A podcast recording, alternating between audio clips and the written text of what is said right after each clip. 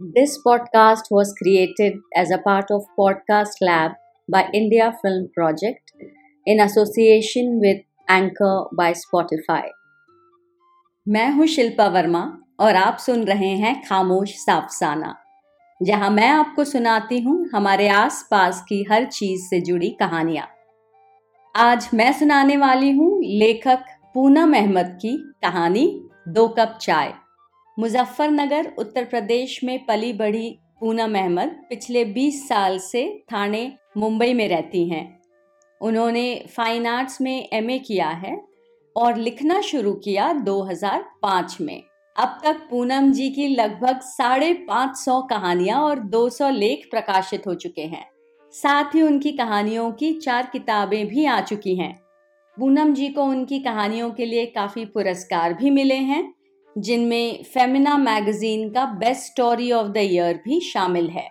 Poonam ji welcome to खामोश साफसाना। Thank you thank you Shilpa ji. और दो कप चाय कहानी के लिए बहुत बहुत शुक्रिया। सबसे पहले तो आप हमें ये बताएँ कि इस कहानी का ख्याल आपको कैसे आया?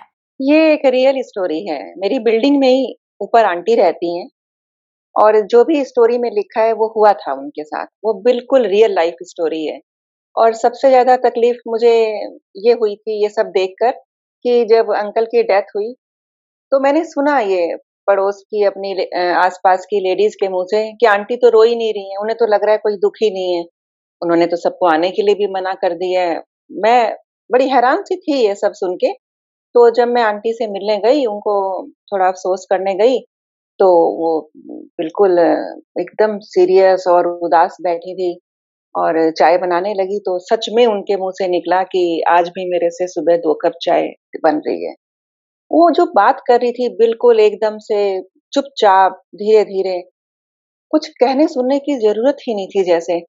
और मुझे इस बात ने बड़ी तकलीफ़ दी थी कि हम बड़े जजमेंटल हो जाते हैं अक्सर किस अनजाने में मैं आई हूँ आंटी के यहाँ से और मैं लिखने बैठ गई थी मुझे पंद्रह मिनट लगे इस कहानी को लिखने में और मतलब मैं रोक नहीं पाई अपने आप को। ऐसा दिल में आया, इतना दिल भर के आया इस बात पे कि मैंने ये सेम डे लिखी है कहानी जब मैं आई हूँ उनके यहाँ से तो। जी, शायद यही वजह है कि जब मैंने ये कहानी पढ़ी तो दिल को छू गई। जैसा कि आपने कहा, हर किसी का अपना एक तरीका होता है अपना दुख बांटने का। दिखाना तो नहीं कहूँगी जीने का मतलब दुख जीने का। मुझे यकीन है, हमारे श्रोता भी जब ये कहानी सुनेंगे तो इसे अपने दिल के करीब पाएँगे। आइए सुनते हैं पूनम अहमद द्वारा लिखित दो कप चाय, मेरी यानी शिल्पा वर्मा की आवाज़ में। जिस दिन मैं मुंबई से दिल्ली अपने मायके पहुँची, उसी दिन मेरी अभिन्न सहेली रेखा ने फ़ोन पर दुखद समाचार दिया कि सरिता आंटी के पति मोहन अंकल नहीं रहे। यकीन तो नहीं हुआ, पर सच तो था ही।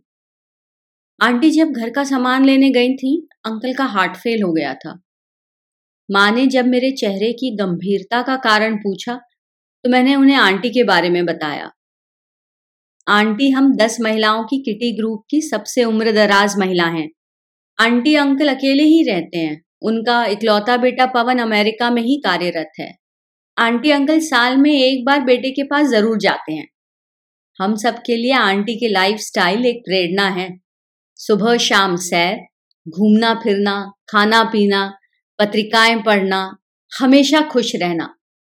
आंटी जीवन में हर चीज़ का आनंद लेते हुए हमें शांत और खुश रहने की ही प्रेरणा देती रही हैं। उनका कहना है कि हर आयु का अपना आनंद है, हर स्थिति का एक सुख है। इसे समझ लें तो जीवन आसान हो जाता है। किटी पार्टी में किसी का भी मूड कभी खराब हो तो आंटी से बात करते ही निराशा की धुन छिटक जाती है और जीवंतता की धूप खिल उठती है। अंकल रिटायर्ड टीचर थे। अंकल से मेरी हाय हेलो अक्सर लिफ्ट में ही होती रहती थी। आंटी से मेरा खास लगाव हमारे पढ़ने लिखने के शौक के कारण है। हम अक्सर पढ़ी हुई कहानियों के बारे में बातें करते हैं। हमारा किताबों का आदान प्रदान चलता ही रहता है। मुंबई वापस आकर मैं दो दिन तो घर संभालने में ही व्यस्त रही। पति और बच्चों को छोड़कर गई थी तो थोड़ी अस्त व्यस्तता तो स्वाभाविक ही थी। आंटी से जल्दी से जल्दी मिलने की इच्छा भी थी। उन्हें हमेशा हँसते मुस्कुराते ही देखा था। अब उनके चेहरे की उदासी की कल्पना ही कष्टप्रद थी। मैंने रेखा को फ़ोन किया। आंटी के घर जाने के बारे में पूछा कि क्या वो भी मेरे साथ चलेगी? तो रेखा ने कहा हम सब लोग तो होकर आ गए हैं। अब दोबारा जाने का कुछ फ़ायदा तो है नहीं। मैंने पूछा, क्या मतलब? अरे, आंटी बहुत मज़बूत हैं। उन्हें शोक प्रकट करने आए किसी व्यक्ति की ज़रूरत नहीं है। हम सबको उन्होंने साफ़ साफ़ कह दिया कि हम लोग बार बार आकर परेशान ना हो। और सुमन, जानती हो? दूर बसे अपने रिश्तेदारों तक को उन्होंने कह दिया कि इतनी दूर आकर परेशान ना हो। सोसाइटी के लोग जब अंतिम संस्कार के लिए गए तब भी वो एकदम शांत थी। पवन भी आ गया था। उन्हें किसी ने रोते नहीं देखा। मान गए भाई, बड़ी मज़बूत है आंटी, बहुत ही प्रैक्टिकल मैं तो फिर कुछ बोल ही नहीं पाई। क्या करूँ? इतने दिन बाद जाकर बोलूँ भी तो क्या? ऐसे में कुछ समझ भी तो नहीं आता है कि क्या कहा जाए। पर मेरा जाना बनता तो था ही। मैंने कुछ और सहेलियों से भी पूछा कि क्या आप किसी को आंटी से मिलने जाना है? सबका यही जवाब था। ना भाई। एक बार जाकर लगा क्यों आ गए? उन्हें कहा ज़रूरत है दुख में भी किसी की? बहुत बोल्ड है आंटी। मैं फिर अगले दिन ही शाम को चार बजे आंटी के घर गई। डोरबेल बजाई। एक छोटे बच्चे ने दरवाज़ा खोला। मैंने अंदर जाकर देखा पाँच छह बच्चे ट्यूशन पढ़ रहे थे। आंटी कई सालों से ट्यूशन पढ़ाती हैं। मैंने एकदम से तो कुछ कहा नहीं, बस आंटी के पास जाकर बैठ गई। आंटी ने बच्चों को थोड़ी देर अपने आप पढ़ने के लिए कहा, फिर मैंने धीरे से कहना शुरू किया। आंटी वो, मैं बाहर गई थी। पता चला तो बहुत दुख हुआ। समझ में नहीं आ रहा है कि क्या कहूँ। कहकर मैंने करीब पैंसठ वर्षीय आंटी के गंभीर चेहरे पर नज़र डाली। उन्होंने गहरी सांस लेते हुए कहा, इंसान क्या कर सकता है? ईश्वर की बातें हैं, वही जाने। मैंने ध्यान से उनके चेहरे को देखा। एकदम शांत, गंभीर, उदास खाली खाली सा चेहरा। आंटी, ऐसी तो कभी नहीं दिखी। हम दोनों फिर चुप रहे। हमारे मन की कुछ बातें भले ही शब्दों की अभिव्यक्ति से परे होती हैं पर मन में कुछ शक्तियाँ ऐसी होती हैं जो किसी की मनोदशा को अच्छी तरह भाप लेती हैं। उनके अनकहे दुख को आँखों में ही पढ़ा मैंने। फिर मैंने कहा, आंटी, आपको किसी भी चीज़ की ज़रूरत हो तो फ़ोन कर दीजिए। संकोच मत कीजिएगा। हाँ थैंक यू सुमन। बच्चे पढ़ने का इंतज़ार कर रहे थे। बेचैनी से पहलू बदल रहे थे। मुझे उठना ही ठीक लगा। मैंने जैसे ही उठने का उपक्रम किया, आंटी ने कहा, सुमन, आने के लिए थैंक्स थैंक्स की कोई बात ही नहीं है। आपके दुख में हम भी आपके साथ हैं। हाँ जानती हूँ, पर मैं किसी को परेशान नहीं करना चाहती। मोहन ने जीते जी किसी को कभी कोई तकलीफ़ नहीं दी। अब उनके जाने के बाद किसी को परेशान करने, तकलीफ़ उठाने क्या बुलाना? ये मेरे हिस्से का दुख है और मुझे सहना ही है। और अभी तो मुझे ही यकीन नहीं हुआ कि मोहन चले गए हैं।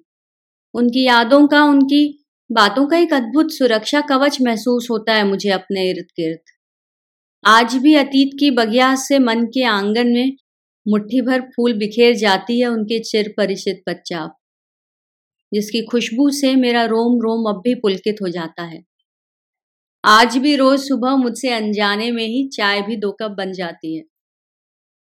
मेरा संवेदनशील मन अथाह वेदना से करहा उठा। इस बात के मर्म ने मेरे दिल को ऐसे छुआ कि मेरी आँखें स्वतः ही भरती चली गईं, जिसे महसूस करके आंटी ने मेरा कंधा थपथपा दिया। उनके स्नेहिल स्पर्श को महसूस कर मैंने उन्हें देखा। लगा आँखों से ही मानो मौन ही मुखर होकर भावनाओं को बांच रहा हो। आंटी, चलती हूँ। बच्चे पढ़ने के लिए आपका इंतज़ार कर रहे हैं। फिर आऊँगी। कहकर मैं घर जाने के लिए निकल पड़ी। बहुत भारी हो गया था मन। उनकी दो कप चाय वाली बात ने ही उनके दिल का गहरा राज सारी उदासी खोल दी थी। कभी कभी हम किसी के प्रति अनजाने में ही कोई भी धारणा बना लेते हैं। हमें एहसास ही नहीं होता कि सामने वाले इंसान के दिल में क्या चल रहा है। वो अपने दुख को सहने के लिए कितनी मेहनत कर रहा है। पर मेरा मन भी आत्मग्लानी से भर उठा था। मैं सोच रही थी, हम स्त्रियाँ ही स्त्रियों की बात क्यों नहीं समझ पाती? क्यों एक दूसरे के प्रति इतनी असंवेदनशील हो उठती हैं? आंटी को तो यकीन ही नहीं हो रहा है कि अंकल नहीं रहे। अंकल तो उनके पास हैं। फिर वो शोक प्रकट करने वालों के साथ समय बिताकर अपने इस एहसास को क्यों खत्म करें? कुछ बालहट ही होता है ऐसे पलों का, यादों में डटे रहने का। अंकल तो उनके पास हैं, उनके साथ हैं। रोज सुबह दो कप चाय यूँ ही तो नहीं बनती ना? After that beautiful story Poonam ji, आप मुझे ये बताइए कि आप शुरू से ही आपने, जैसे मुझे बताया कि आप एक होम मेकर रही हैं तो मुझे हमेशा ये लगता है कि और कोई अपने लिए समय भले ही कैसे भी करके निकाल ले पर एक जो होम मेकर होती है वो अपने लिए समय बड़ी मुश्किल से निकाल पाती हैं क्योंकि आ, मुझे लगता है कहीं ना कहीं आ, हम उन्हें इतना फॉर ग्रांटेड ले लेते हैं या फिर वो इतना ज़्यादा और इतनी अलग अलग चीज़ें करती हैं कि वो समय निकालना बहुत मुश्किल हो जाता है। तो आपने कैसे अपने लिए समय निकाला और समय में लिखा? तो इस बारे में कुछ बताइए। एक तो मुझे दिन में बहुत ज़्यादा लेटने सोने की आदत नहीं है तो वो वो टाइम मैंने लिखा पड़ा है। और टीवी भी बहुत ज़्यादा देखने की आदत नहीं है बिल्कुल भी। मैं मेरे पास अगर मुझे आधा घंटा मिला है तो मैं फिर उसमें लिख लेती हूँ। और मुझे सुबह बहुत जल्दी उठने की आदत भी है तो मैं थोड़ा सुबह उठ के पढ़ती हूँ। और काफ़ी चीज़ें अपनी जो लिखने के लिए होती है वो मेरे दिमाग में तैयार हो जाती हैं काम करते करते अरे हाँ जैसे मैं सैर पे जाती हूँ अक्सर अक्सर क्या डेली जाती हूँ वो एक मेरा बिल्कुल नियम है डेली का। तो जब मैं सैर पर जाती हूँ मेरे दिमाग में लगातार लिखने की चीज़ें चल रही होती हैं। बिल्कुल एक चीज़ तैयार हो जाती है सैर करते करते बस बैठ के आके लिखना होता है उसको। मतलब हर समय तैयार रहता है कुछ ना कुछ कि हाँ अब इस पर। तो वो ऐसे काम करते करते घूमते घूमते तैयार हो जाता है और जैसे ही मौका लगता है जरा सा टाइम मिलता है तो लिखने बैठ जाती हूँ। मतलब लिखने की प्रेरणा की कोई कमी नहीं। तो आ, क्या यहीं से आते हैं इतने अलग अलग ख्याल? बस सब आसपास की लाइफ से जुड़े हुए हैं, सब। पूरे कभी कभी जैसे ये आपको बताया, दो कप चाय है जैसे, बिल्कुल सामने देखा हुआ, भोगा हुआ, सच था बिल्कुल। और आसपास की, आसपास के लोगों से, आसपास की किसी की बात सुन के जरा सा एक आइडिया रह जाता है, कोई बात क्लिक कर जाती है तो फिर उस पर लिखा जाता है। और ज़्यादातर कहानियाँ आसपास की ही हैं। अभी जैसे एक कहानी थोड़े साल पहले लिखी थी, सॉरी आंटी तो वो आंटी के घर गई थी तो वो अकेली रहती हैं। उन आंटी के घर में एक बड़ा सा सोफे पे बहुत बड़ा टेडी बियर रखा था। तो मैं बड़ी हैरान हुई तो मैंने कहा आंटी ये घर में कैसे टेडी बियर कैसे आपने? तो बोली ये घर में ऐसे दिखता है तो मुझे लगता है कोई है। तो वो जो बात थी फिर मैंने उस पर बस मैंने थोड़े दिन बाद ही एक कहानी लिखी थी सॉरी आंटी। तो ऐसे ही बस ऐसे ही मिल जाता है लिखने के लिए कुछ ना कुछ। थोड़ा ऑब्ज़र्व करना पड़ता है थोड़ा आसपास का। ध्यान जाता है अपने आप ही ध्यान चला जाता है। जी जी जैसे आपने कहा कि वही एक लेखक को ऑब्ज़र्व करना बहुत हाँ, ज़रूरी है। बहुत ज़रूरी है जी और आपके हमें कुछ फेवरेट राइटर्स बताइए और ये भी बताइए कि आप उनसे कितना इन्फ्लुएंस हुई मतलब स्टाइल में या कहानी कहने में? जैसे मैंने मालती जोशी जी को बहुत पढ़ा है, शिवानी जी को, अमृता प्रीतम, कृष्णा सोपती जी, मन्नू भंडारी जी शरद चंद्र चट्टोपाध्याय, प्रेमचंद तो बहुत ही पढ़ा है, इसमत चुगताई जी को बहुत पढ़ा है, और सुरेंद्र वर्मा जी, जिनका वो नॉवेल है, मुझे चाँद चाहिए। पढ़ा इन सबको है, बहुत अच्छा लिखा है, वो तो कुछ कहने के लिए, इनके लिए तो कुछ कहने को बचता ही नहीं है, लेकिन इन्फ्लुएंस तो ऐसे नहीं कि मतलब लिखने के स्टाइल में उनका कुछ असर आया वो होना भी नहीं चाहिए। हर हर लेखक का एक अपना स्टाइल होना चाहिए उसको जिस कि आप किसी का लिखा पढ़ रहे हैं तो ये लगना नहीं चाहिए कि अरे ये तो वैसे लिख, लिखा है ये तो उनका स्टाइल है। किसी को भी पढ़ते हुए आपको किसी का स्टाइल याद नहीं आना चाहिए। बिल्कुल मौलिक होना चाहिए लेखन एकदम। कहीं से किसी से इन्फ्लुएंस होके कहीं से कुछ नहीं। एक अपना एक तरीका होता है लिखने का और वो ही होना चाहिए। जी। आगे पूनम जी आप एक लेखक हैं, माँ हैं, इतने सारे रोल्स निभाती हैं। तो जो हमारी विमेन राइटर्स हैं, उनके लिए कोई संदेश है? या फिर उनसे कुछ कहना चाहेंगे आप हमारे इस पॉडकास्ट के माध्यम से? एक तो मैं आजकल ये थोड़ा देख रही हूँ कि अगर मेरी किसी अपनी साथी लेखिकाओं से बात हो रही है, कुछ तो बहुत पढ़ती हैं, जो बहुत अच्छी बात है। आजकल थोड़ा सा मुझे ये सुनने को मिलता है कि, अरे, पढ़ नहीं रहे हैं कुछ भी, पढ़ने का टाइम नहीं मिल रहा है। अरे नहीं को छोड़ो, कौन पढ़ेगा? तो पढ़ना नहीं कम होना चाहिए। एक अच्छे लेखक को एक बहुत अच्छा पाठक भी होना चाहिए। उसमें क्या है कि हम अच्छी अच्छी किताबें पढ़ेंगे, बहुत अच्छा लिखा हुआ कुछ पढ़ेंगे। हमारे सोचने का दायरा बढ़ता है उससे। थोड़ी नज़रिया बढ़ एकदम बदलता है चीज़ों को देखने का। सोच में विस्तार होता है पढ़ के। बहुत सारे बहुत सारा फ़र्क पड़ता है मतलब नहीं तो हमारे वही सास बहू पे लिखे जा रहे हैं लिखे जा रहे हैं और बहुत सारे इश्यूज़ ऐसे हैं जिन पे महिला लेखिकाएँ लिखने से बचती हैं डरती हैं। बहुत सारे आजकल तो बहुत ज़्यादा आप देख ही रही होंगी सोसाइटी में कितने इश्यूज़ हैं। टच नहीं करते टच करने से बचती हैं अरे छोड़ो नहीं नहीं अरे इस पे कौन लिखे? नहीं कलम उठानी चाहिए लिखना चाहिए। उन सब मुद्दों पर जो आज एक एक बात ब, मतलब जो जिन पर लिखा जाना चाहिए। आज बहुत सारी चीज़ें ऐसी हैं। जी जी। अब चलते हैं हमारे इंटरव्यू के आखिरी सवाल पे जो कि है एक रैपिड फायर राउंड अच्छा। जी तो इसमें मैं छह चीज़ों के नाम लूँगी और आपको उनसे संबंधित कोई भी जो भी पहला ख्याल आपके दिल में आ, आ रहा हो वो बोलना है।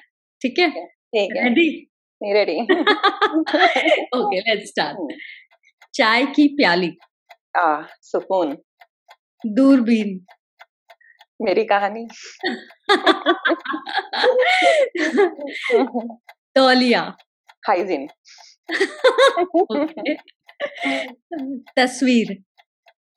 फैमिली बेंच एक कहानी लिखी है बेंच। नहीं अब कुछ और अब कोई और। आपने तो हर चीज़ में कहानी लिखी है बेंच पे कुछ और। फुर्सत। क्या बात है। कंघी। Hair fall. हर किसी का दर्द वेरी नाइस थैंक यू तो ये था हमारा छोटा सा इंटरव्यू और रैपिड फायर बहुत अच्छा मज़ा आया मुझे भी बहुत मज़ा आया। और आपने जो इतनी अच्छी अच्छी बातें और बताई शेयर की सुझाव दिए तो मतलब मुझे पूरा यकीन है कि सुनने वाले जो है हमारे श्रोता वो भी उनके लिए भी मतलब कुछ एक सोचने के लिए कई मुद्दे हैं। तो thank you so much Poonam. Thank you thank you Shilpa ji. Thank you